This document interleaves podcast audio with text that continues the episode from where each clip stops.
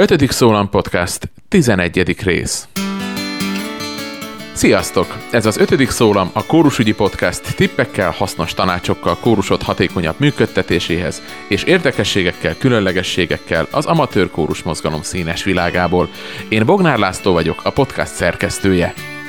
A mai beszélgetés 2000 km messzeségből érkezik, mégpedig a finnországi Jyväskylä városából, és Rita Varonennel beszélgetünk majd, aki a Jyväskylei Egyetemen oktat karvezetést, mellette pedig három a városban működő énekkar vezetője is. Tartsatok velünk!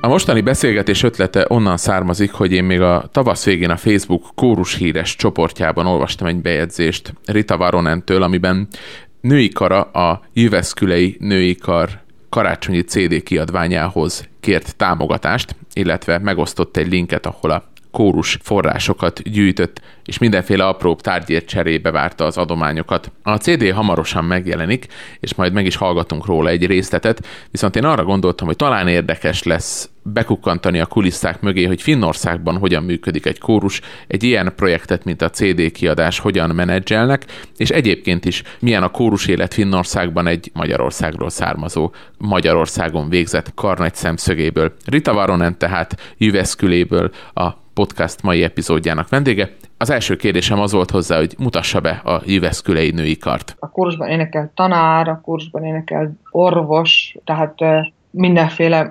munkából, tehát mindenféle foglalkozású emberek énekelnek, és szabad is egyszer egy héten találkozom velük minden hétfő este, és ezt a kórust 93 óta vezetem. Tulajdonképpen ez már a kórusnak az ötödik CD lemeze, ennek a kórusnak, de ez a második karácsonyi CD lemez, és a CD lemeznek a címe a Tunnen Jólun, ez I Feel Christmas, vagy tehát, hogy érzem, hogy már karácsony van. Ezt a darabot nekünk írta egy fiatal szerző, aki egy, úgy hívnak, hogy Laura Kartinen, tehát Laura nekünk írta ezt a, ezt a darabot. Ez egy könyv, amit kiadattunk akkor, amikor én voltam a, a Finnországi Női Kar és Szövetségnek a, a művészeti elnöke. Ebben a könyvben 15 darab van, 15 karácsonyi darab van, és ezt a könyvet két évvel ezelőtt adták ki. Én voltam a, a könyvnek az egyik főszerkesztője, és most tulajdonképpen aztán a kórussal az összes darabot elénekeltük a lemezre, ami ebben a könyvben van. És ebben van, a könyvben van régebbi finn darabok is, új feldolgozásban, és új, új finn darabok is vannak, meg van egy, egy, egy amerikai darab van benne. Milyen kapcsolatban voltak a, a szerzővel egyáltalán? Van, volt-e interakció a, a szerzővel, amikor ez a ez a könyv készült, illetve az önök számára írt darab készült, ez hogyan, hogyan működik önök felé? Ő azt kérdezi, hogy tehát, mi a legmélyebb hang, amit írhat, mi a legmagasabb hang, amit írhat például, hogy milyen a kórusomnak az ambitusa, amikor a darab például először hozzám jön, akkor én esetleg kérek valamiféle kicsi javításokat rajta, hogyha én úgy gondolom, hogy, hogy az jobban illene a kórusomnak. Ebben a darabban egy fél hangot, tehát egy fél hanga magasabban énekeljük, mint ahogy írva van például, mert az, az jobban szól az én kórusommal. Megírta a, megírta a szerző a darabot, és utána a kórus fizet neki ezért a darabért. Ez egy egyszeri megbízás volt a kórus részéről? Igen, ez általában úgy van, hogy akkor ebben a megbízásban, tehát ebben a szerződésben le van írva, hogy a kórusnak általában két év joga van arra, hogy csak ez a kórus énekelje ezt a darabot, és esetleg nekünk, tehát nekünk van az úgynevezett Premier CD jogunk rá, tehát hogy mi énekelhetjük először a CD-re. Ez most kerül először kiadásra, megjelentetése hanglemezen, vagy már korábban is volt kiadása a kórus kiadásában? Ez most lesz először. Tehát e- ez a darab most lesz először lemezen, és a, egy része ezeknek a daraboknak most lett, tehát ez egy ilyen premier, premier felvétel. Uh-huh. Ez gyakran fordul elő a, a kórus életében, hogy kvázi ős bemutatót énekel egy-egy darabból? Igen, igen, meg, meg csináltunk egyszer, én csináltam egy ilyen uh, skandináv uh, zeneszerzői uh, versenyt, és azt egy svéd zeneszerző Staffan Storm nyerte, és a zeneszerzői versenynek az volt a kiírása, hogy uh, női kar és uh, szimfonikus zenekar, de nem, tehát a szimfonikus zenekarban nem lehetett csak két trombita, meg nem volt benne túba, tehát meg volt határozva, hogy milyen szimfonikus zenekar legyen és azt például bemutattuk itt Finnországban, itt Jyväskylä városában, meg Vázában, tehát kétszer Általában magam vezényeltem, itt Híveskörben egy kollega vezényelte, és ezt tehát a, a szimfonikai zenekarral meg a női karral csináltuk, és tehát ez is egy premier bemutató volt. Akkor ez gondolom rendszeres és nagy és érdekes kihívást jelent a kórustagság számára. Az előbb említette, hogy nagyon sokszínű a kórustagság, akkor ezt gondolom ők egy folyamatos feladatnak élik meg. Igen, meg általában úgy van, hogy tehát mindig meg kell a kórus vezetőjének gondolni kell hogy, hogy mit, mit tud a kórus elbírni. Tehát, hogy am, amikor ezt a zenekari darabot csináltuk, például egész össze más nem csináltunk azon az őszön nem volt, nem volt karácsonyi, karácsonyi koncertünk sem, mert akkor erre, tehát erre koncentráltunk. Most például úgy van, most hogy jön a lemez, és akkor a lemezt ezt ki fogjuk adni már október végén, azért, hogy tulajdonképpen az bekerülhet a marketingba, és aztán lesz két koncertünk két különböző városban, ezzel tehát a lemez, a lemez darabjaival. De októberben, ahol kiadjuk a lemez, ott nem lesz még karácsonyi nótázás, ott három darabot fogunk a lemezről énekelni. Mi a lemeznek az útja? Tehát, hogyha az elejéről nézzük önöknél Finnországban, mi a lemeznek az útja onnantól kezdve, hogy megszületik önökben az ötlet, odáig, hogy elkészül és, és bemutatják? Tulajdonképpen ezt, ezt tavaly januárban én kérdeztem tőlük, hogy jó lenne megcsinálni, és akkor, tehát januárban kezdtük el gyakorolni, és felvettük áprilisban a lemezt a, a, a és utána még nekem egy nagyon sok, természetesen nagyon sok órát eltöltöttem azzal, hogy hallgattam és vágtam, tehát kivágtam a, belőle például azt, amikor az autó elmegy a templom előtt, és az zúgott a lemezen, meg ilyesmi gondok voltak vele néha, de aztán tehát összeraktam, és és tehát a, ezzel a hangmérnökkel többször találkoztunk, tehát szerintem én, én háromszor visszaadtam a lemezt, mielőtt elfogadtam a hangmérnöktől, és mégis lehet, hogy van benne néha egy kis ilyen, hogy valami kis zaj benne marad, de azt természetesen már, már normális emberi fül azt, azt nem, nem hallgatja úgy, mint ahogy én hallgatom. Tehát így oda-vissza ezzel a hangmérnökkel együtt csináljuk ezt a, ezt a lemezt, és akkor a kórus, kórustagokból egy, aki csinálta a, gra, a grafikát hozzá. Ugyanakkor megjelenik, jövő, jövő héten fog jönni egy, egy videó a YouTube-ba, amin a, egy darab van a lemezről, és ezt a videót meg felvették, tehát a kórustagok ott ugráltak a hóban múlt télen, tehát hogy ez ilyen ha, egy havazásról szól, meg a havazásról szól a darab. Ezt a videót, ezt úgy, tehát együtt, együtt, együtt lesz, de a videót hamarabb, hamarabb kiteszik a YouTube-ra, mint ahogy az lemez megjelenik. Hát a lemez gyártás itt nem olcsó, és én, én tulajdonképpen ez, aki, aki nekem a, a hangmérnököm az az egyik legjobb, legjobb hangmérnök itt Finnországban, itt Helsinki-ből jön, és ezért is volt tulajdonképpen, hogy ezen a web oldalon, ami egy úgy hívják, hogy mecenátti, tehát ez egy olyan, hogy a kórustagok maguk is, maguk is befizethetnek oda, hogyha előre meg akarnak egy jó néhány lemezt kérni, aztán ugyanazon a mm, web oldalon eladhatott a kórus gyertyákat, meg nem is tudom, én nem is tudom annyira, tehát, mert ez az nem az én feladatom, hogy egy, egy csomó mindent el tudott adni, és akkor tehát összeszedett rá valamennyi pénzt, és természetesen ez egy nagy befektetés a kórustól is, és például tehát az a az a pénz, amit esetleg a szimfónia zenekartól kaptunk az előző évben, azt befektettük most ebben a lemezbe. Természetesen a kórus kasszája most üres, és akkor természetesen a lemezeket el kell adni majd, mikor megjelenik.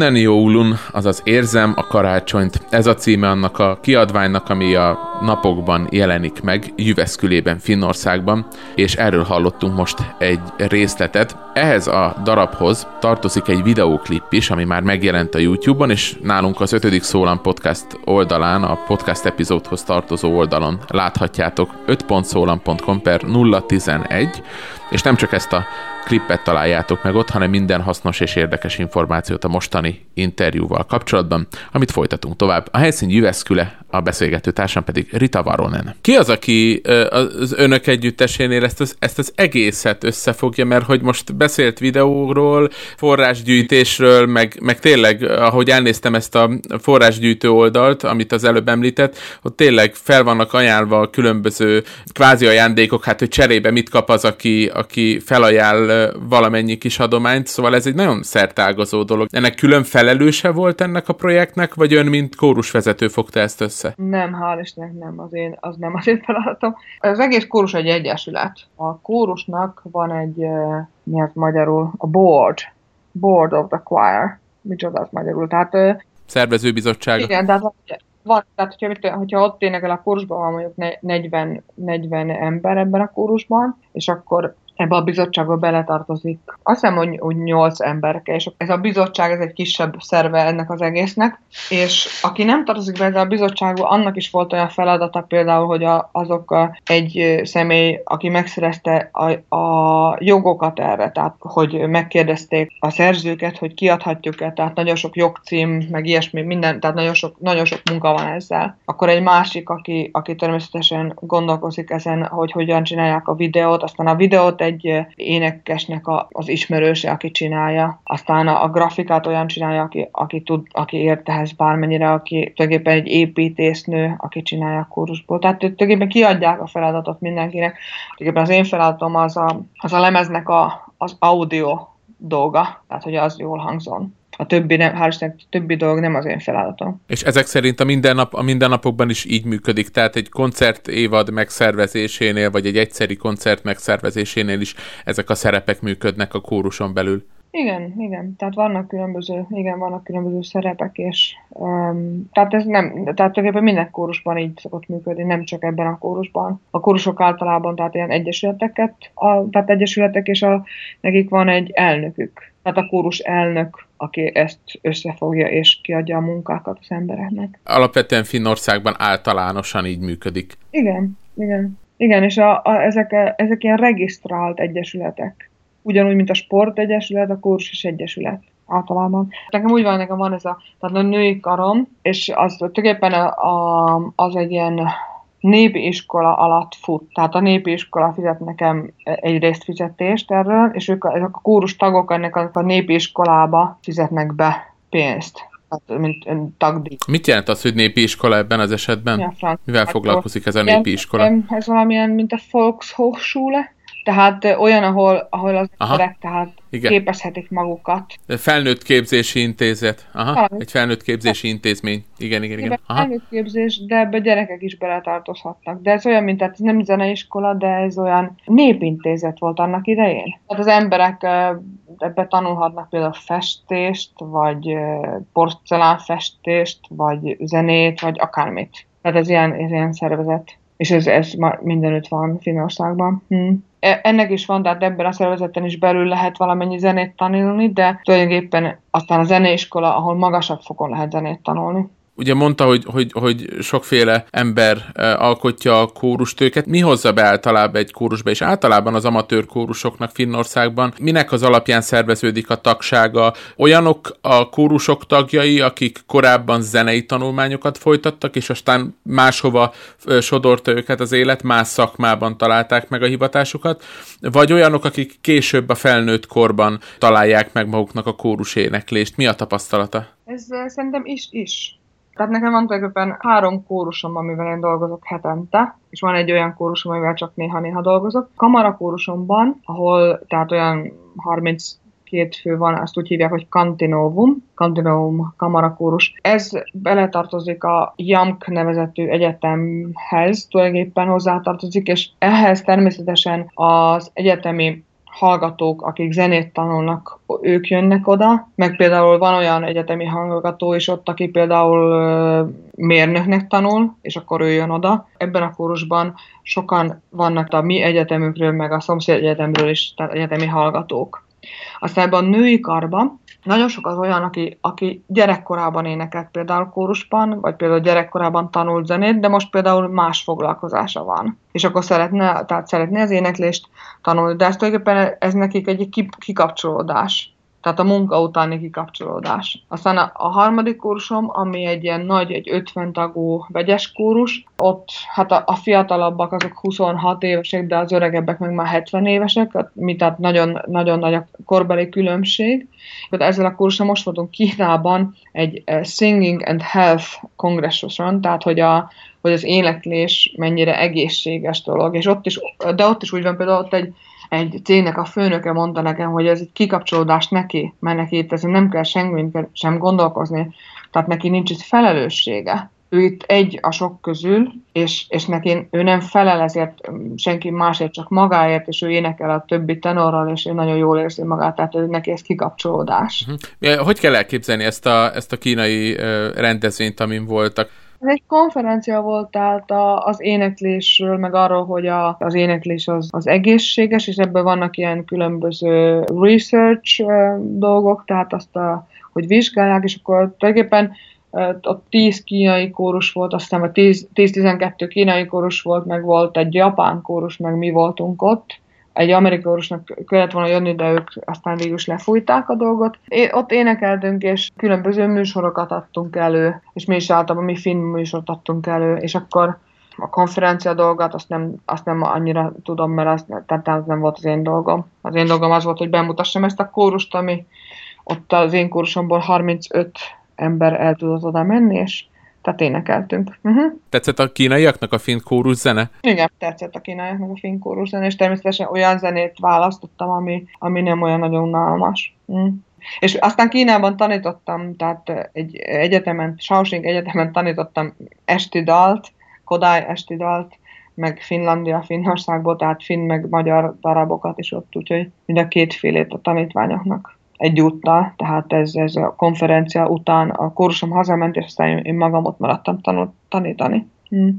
Ez a konferencia Shanghai-ban volt, aztán én elmentem Shanghai-tól három, három órányi autózásra van ez a Shaoxing, ami egy kisebb egyetem.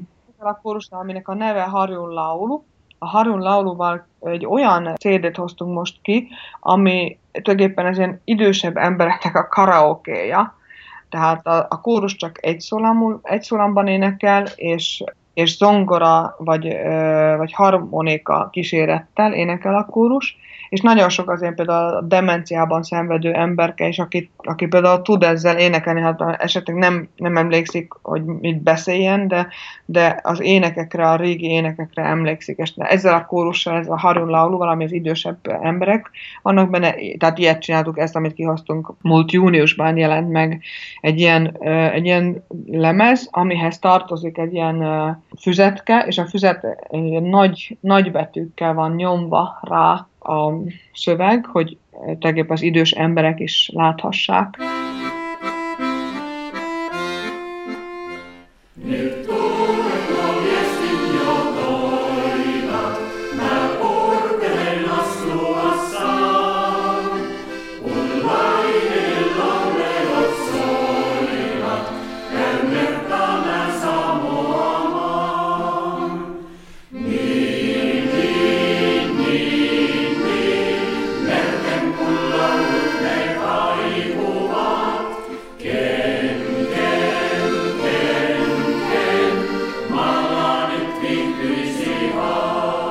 Ez az ötlet, ez honnan származott? Tehát, hogy ki, kinek a fejében fogalmazódott meg? Én ilyenről még nem hallottam korábban. E, ez egyébként a lemeznek a neve az, hogy laulusta voima, tehát, tehát hogy kapsz erőt az éneklésből, és ott most egy 70 éves egy bácsika, akinek ez az ötlete volt, ő, ő szervezte az első lemezt ebből, és akkor a másodikat most csináltuk, és ő például olyan, aki, tehát ő, ő eljár az ilyen idősebbek, tehát öregek otthonába, és akkor énekelteti az embereket, mert ő is, tehát ő nyugdíjas, és aztán néha úgy van, hogy például 5-6 ember a kórusból elmegy, és akkor énekelnek az idősekkel, akik ráérnek napközben, akik már nyugdíj, nyugdíjasak. És az, az ő, ő ötlete volt, ő egy gyakorlóiskolában tanított, ahol növendékek gyakoroltak, és tehát, ő, tehát általános iskolában, és neki volt ez az ötlete. Az első lemez az nagyon népszerű volt, és most az a második is, tehát és általában úgy van, hogy ezt, a, ezt az öregek otthona veszi meg, például vesz, megvesznek egy lemezt, meg 30 füzetet hozzá. Hmm. Ez, és, és, és ez tulajdonképpen ez, hogy mondjam, tehát ez az öregeket, tehát ez segíti abban, hogy, tehát ilyen, hogy ne feledjenek el minden szöveget. Hmm. Meddig énekelnek a, az idősek a kórusukban? Mi az a korhatár, ameddig, ameddig járnak önökhöz még az idősebb kórustagok? Hát most például a női garamban van kettő, amelyik 70 éves, a, a kamaragorosomban a legidősebb azt szerintem 45 éves, az, azok fiatalok. A, a harulaulóban ebben, ebben van olyan tehát 72 évesek. Általában olyan, olyan attól függ, hogyha, tehát általában úgy van, hogyha ha az emberek, tehát ha nem betegek, akkor, akkor a hangjuk az, az nem megy el amikor megöregszenek egyáltalán, de hogyha ha valami betegség van, akkor a betegség miatt esetleg elmelt a hangjuk. És ezt tulajdonképpen ezt meg lehet beszélni. Na, és van, vannak ilyen senior kórusok, tehát amikor az ember megöregszik, és akkor elmegy egy ilyen idősebbeknek a kórusában. De tulajdonképpen én nem, egyelőre nem, nem szabtam meg semmiféle, semmiféle határt, ez mindig, ez mindig individuális. Hogyha valaki, ha észreveszem, hogy például nem, nem megy ez az ének, és akkor esetleg elbeszélgetek vele, hogy, hogy mi újság. Hmm.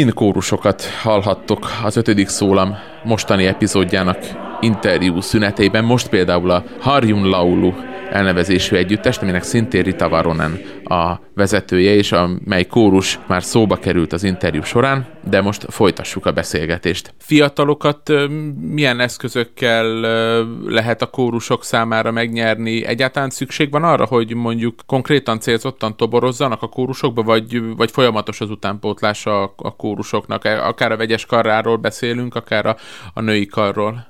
Hát attól függ, tulajdonképpen volt már olyan, például a női karból jött, jött valakinek a, a lánya énekelni, és nagyon büszke voltam a női karra, mert voltunk egy versenyen Hollandiában, és azt mondta egy, egy angol zsűri tag, hogy ha becsukja a szemét, akkor ez úgy hangzik ez a kórus, mint hogyha 25 évesek énekelnek, és hogy kinyitja a szemét, akkor látja az átlag, mégis kb. 40-50 között van. Úgyhogy erre nagyon büszke voltam. Meg kell mondjam, hogy mostanában például az, legalábbis a mi városunkban a fiúkat nehéz beszervezni a kórusba, mert tehát fiú utánpótlás nincs annyira, mert itt ez, az egyetem az humán egyetem. Ez tulajdonképpen ez egyszerű, például a fiúk jobban jönnek például Helsinki-be vagy Tamperében, ahol, ahol technikai egyetemek is vannak. Tehát ott az utánpótlás az, az jobb. A női karban olyan, olyankor jönnek a nők, amikor már esetleg már a gyerekek is itt felnőttek, inkább olyan 30-asak szoktak jönni általában a női karomba.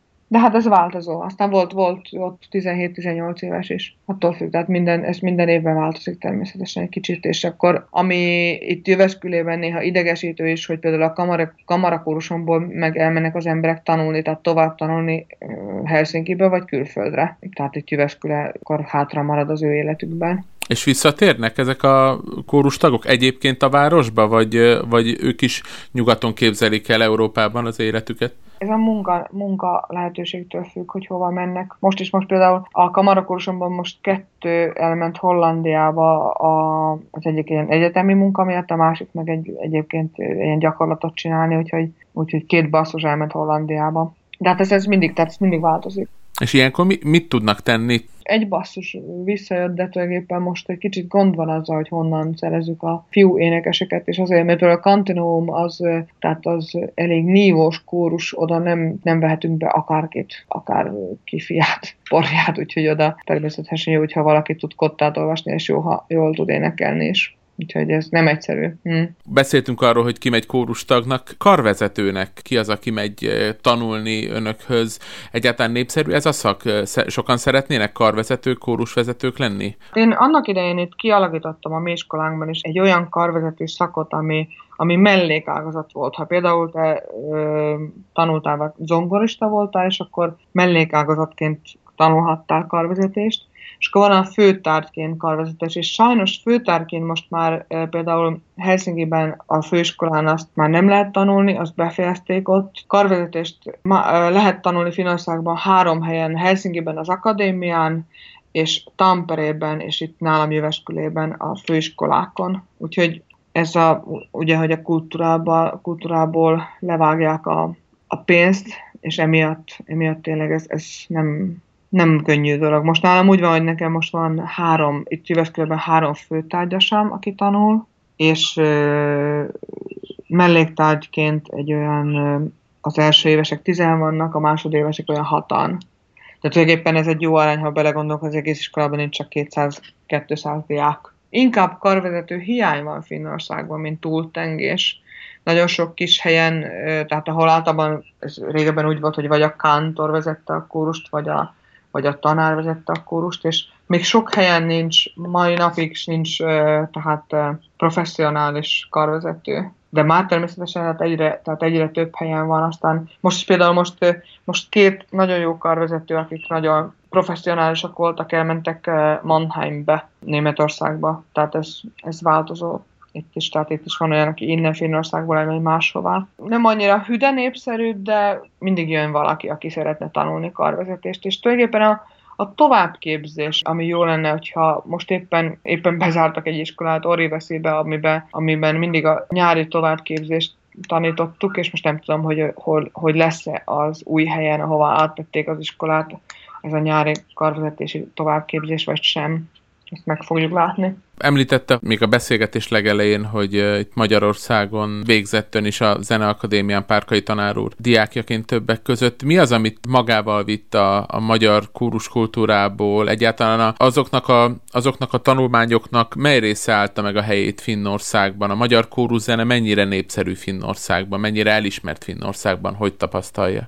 Természetesen, ha, ha nincs anyanyelvi kapcsolata a karanyaknak, akkor, akkor nehéz egy magyar darabhoz hozzányúlni, magyar zenéhez. Na például most a női kara most énekel egy énekel magyar darabot, de nem mindig van arra idő, hogy az ember megtanítsa rendesen a magyar nyelvet a, a finneknek, mert az, az nem könnyű. Annak idején az akadémián, tehát én, én párkörnél vendég voltam, és az, hogy például amikor a, Párkainak a kamarakursában énekeltem, mindent leénekeltünk koptából szintet, és mindent, tehát nagyon jó volt a Prima Vista, és annak idején szerintem nagyon jó volt ez, hogy mi hárman tanultunk, és tehát kettő zongorázott, egy vezényelt, és vezényelhettük a kórus, tehát az egész annak idején a felépítése az akadémiának, a kórus vezetői tanszéken nagyon jó volt.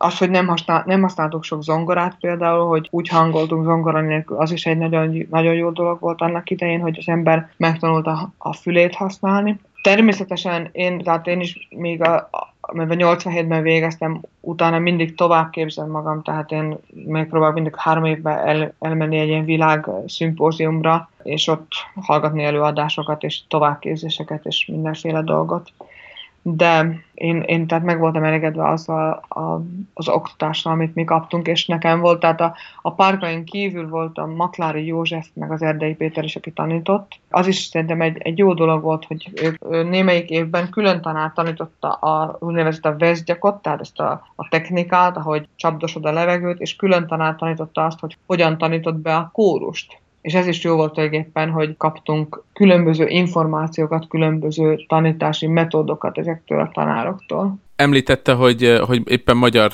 darabot tanul a kórusával. Melyik az? Éppen a Sárkozi karikázott tanulja a darabom, meg a bolyongást énekeljük, a Bartók bolyongását a női karommal. És könnyen birkóznak velük? Nem. nem. Elég nehezen birkóznak velük. Mert Finnországban csak egy darab S betű van, tehát ha egy finn például egy, egy sört kér, az nem sört kér, hanem kérek egy szört. Nem, tud, nem tudják annyira. Tehát most már fiatalok, hogy tanulnak angolt, tudnak jobban, tehát ezeket, de, de ez nem, nem könnyű. Pláne az énekben nem könnyű.